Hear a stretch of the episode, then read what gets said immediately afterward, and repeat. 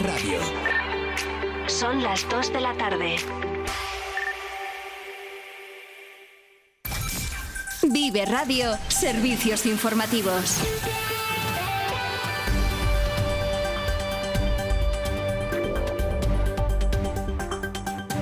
Buenas tardes, comenzamos servicio informativo en Vive Radio.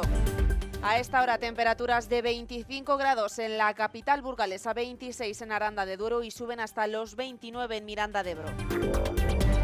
El Consorcio para la Gestión de la Variante Ferroviaria de Burgos ha cerrado la venta de una parcela situada junto a la sala Andén 56 en el entorno del Boulevard por valor de 21,9 millones de euros. El presidente de la Gerencia Municipal de Urbanismo, Juan Manuel Manso, ha señalado que supone la mayor venta de suelo de la historia del consorcio, ya que suponen 5.198 metros cuadrados, sobre la que podrán construir cerca de 30.000 metros cuadrados que se dedicarán en su mayoría a viviendas, pero que también permite uso comercial. El planeamiento urbanístico establece, según Manso, una construcción máxima de 235 viviendas el que haya inversores en nuestra ciudad que estén dispuestos a apostar y a hacer obras que van a suponer una fuerte inversión económica, pues nos va a beneficiar, creo que a todos los burgaleses en muchos aspectos. A pesar del ruido que hay con los tipos de interés, etcétera, pues se siga invirtiendo en nuestra ciudad.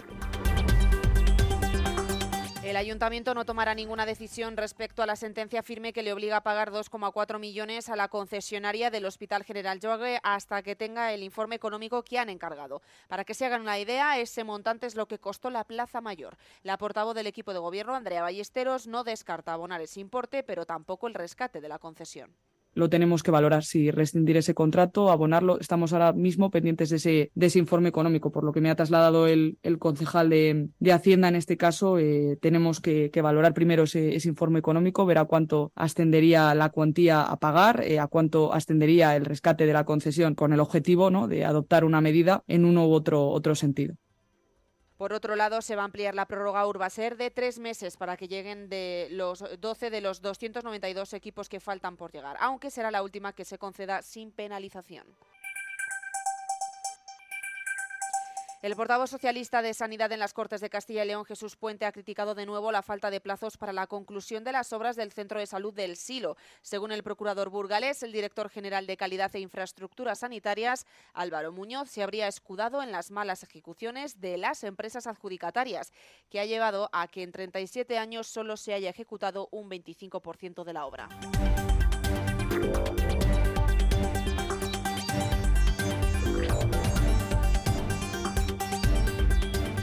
17 entidades locales menores de Burgos volverán a tener elecciones el 26 de noviembre, después de que en las últimas municipales del 28 de mayo no se presentaran candidaturas. Entre ellas se encuentran Valpuesta, Castañares, Ura, Cornejos o Santotís, perteneciente al municipio de Trespaderne, que precisamente también volverá a tener elecciones a finales de noviembre.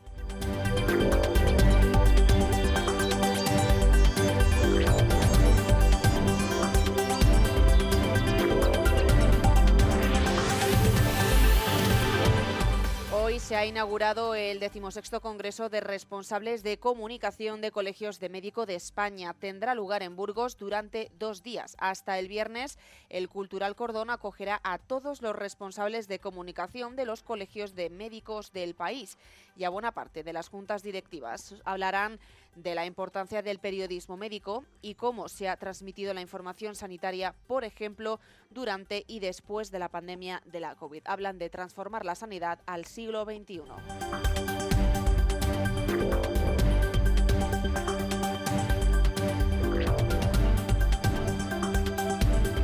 Con esta noticia terminamos la información local. Continuamos los servicios informativos en Vive Radio con la información general.